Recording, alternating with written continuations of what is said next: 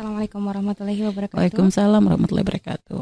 Allahumma sholli ala sayyidina Muhammad. Allahumma sholli wa sallim alaih. ala Apa sahbihi. Numi, saya baru tahu tentang wajib fidyah selain kodo untuk ibu hamil dan menyusui. Untuk pembayaran fidyah hamil dan menyusui yang lalu bagaimana menghitungnya? Karena saya sudah tidak ingat Umi. Baik, masya Allah. Jadi tidak selamanya orang hamil dan menyusui itu wajib membayar fidyah. Mhm. Ya, kalau kodok jelas, kodok bagi orang hamil dan menyusui itu pasti. Jadi orang hamil dan menyusui jika mereka tidak berpuasa itu tidak ada masalah karena memang ada rukhsahnya, Mhm. ada keringanan dari syariat. Jadi orang hamil dan menyusui termasuk orang yang boleh tidak berpuasa. Mhm.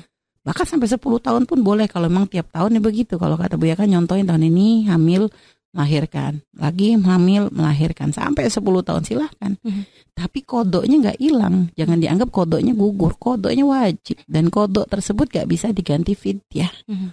Untuk sebagian kasus ya. Iya. Ada yang memang eh, apa kalau ada orang meninggalkan puasa wajib kodok hanya berapa orang saja mungkin ketika meninggalkan puasa gak wajib kodok contoh orang yang sakit yang tidak ada harapan sembuh Mhm. orang tua yang sudah nggak bisa diharapin untuk mudah kembali dan memang tidak mampu lagi untuk berpuasa anak kecil yang belum balik ya nggak ada kewajiban kodok dan kita Mhm. orang gila nah itu tapi kalau untuk orang hamil dan menyusui kodoknya tetap wajib jadi nggak bisa diganti fidyah adapun kasus fidyah yang dibayarkan oleh orang hamil dan menyusui Mhm. itu bukan untuk menggantikan puasa, tapi untuk orang hamil dan menyusui yang meninggalkan puasa karena kekhawatirannya akan anaknya saja. Bukan jadi kalau anak dan ibu yang dikhawatirkan contohnya. Nadia nih Mhm. lagi hamil misalnya. Umi tanya Nadia puasa enggak? Umi enggak puasa. Kenapa? Enggak kuat tan Nadia. Kuat sih Mi. Cuma saya tuh kalau hamil bayi saya anak saya yang di perutnya enggak gerak-gerak. Mhm. Gitu. Jadi yang takutnya tuh Takut. anak-anak anaknya yang di perut ada apa kenapa-napa. Mm-mm. Kalau kamunya kuat kuat. Nah, berarti kekhawatirannya adalah karena anaknya. Iya. Maka saat itu eh, Nadia tetap boleh meninggalkan puasa Mhm. hanya nanti selain ada hitungan kodoknya ada hitungan fidyahnya nah, setiap harinya. untuk fidyahnya dibayarkan Untuk langsung. fidyahnya ya semakin cepat lebih bagus Mhm. karena itu haknya orang fakir. Ya.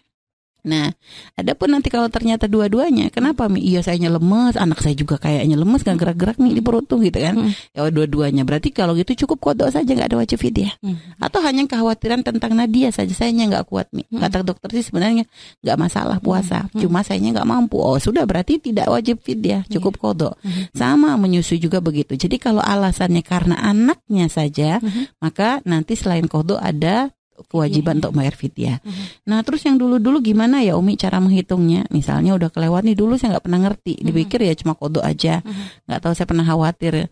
Ya intinya kan anda hamil juga kan ya tentu ada hitungannya ya. Mhm. Ya kan hamil kan nggak nggak tiap bulan. ya artinya orang hamil itu kan ya setahu berapa tahun. Artinya bisa dikira-kirakan. Mhm. Dulu anda waktu hamil tuh kan masih masih ingat kenapa sih waktu dulu hamil saya tuh gak puasa? Oh iya saya lemes banget. Oh berarti Mhm. kalau karena anda nggak usah mikirin fidyahnya. Iya. Kalau memang sudah seperti itu berarti gak usah pusing. Tapi kalau memang ternyata iya minta dulu tuh saya karena khawatir anak, ya tinggal dikira-kira lah. Berapa sih yang ditinggal gitu.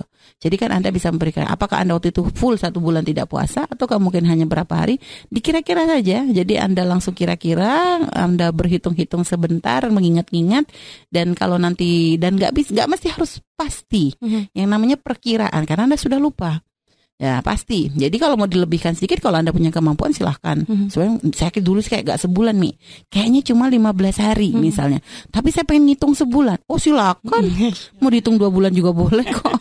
kan lebihnya nanti jatuhnya sodakoh gitu Iya. loh. Emang dia punya duit kenapa enggak gitu. Mhm. Tapi kalau ternyata dia nggak punya jangan maksain. Artinya Mhm. kalau emang dia waktu itu kayaknya 15, sudah 15 pastiin. Setelah Mhm. itu bayarin fidyah segitu. Kalau emang waktu itu khawatir karena anaknya gitu. Mhm. Jadi nggak usah pusing namanya memperkirakan tuh nggak bisa pasti Mhm. Ya.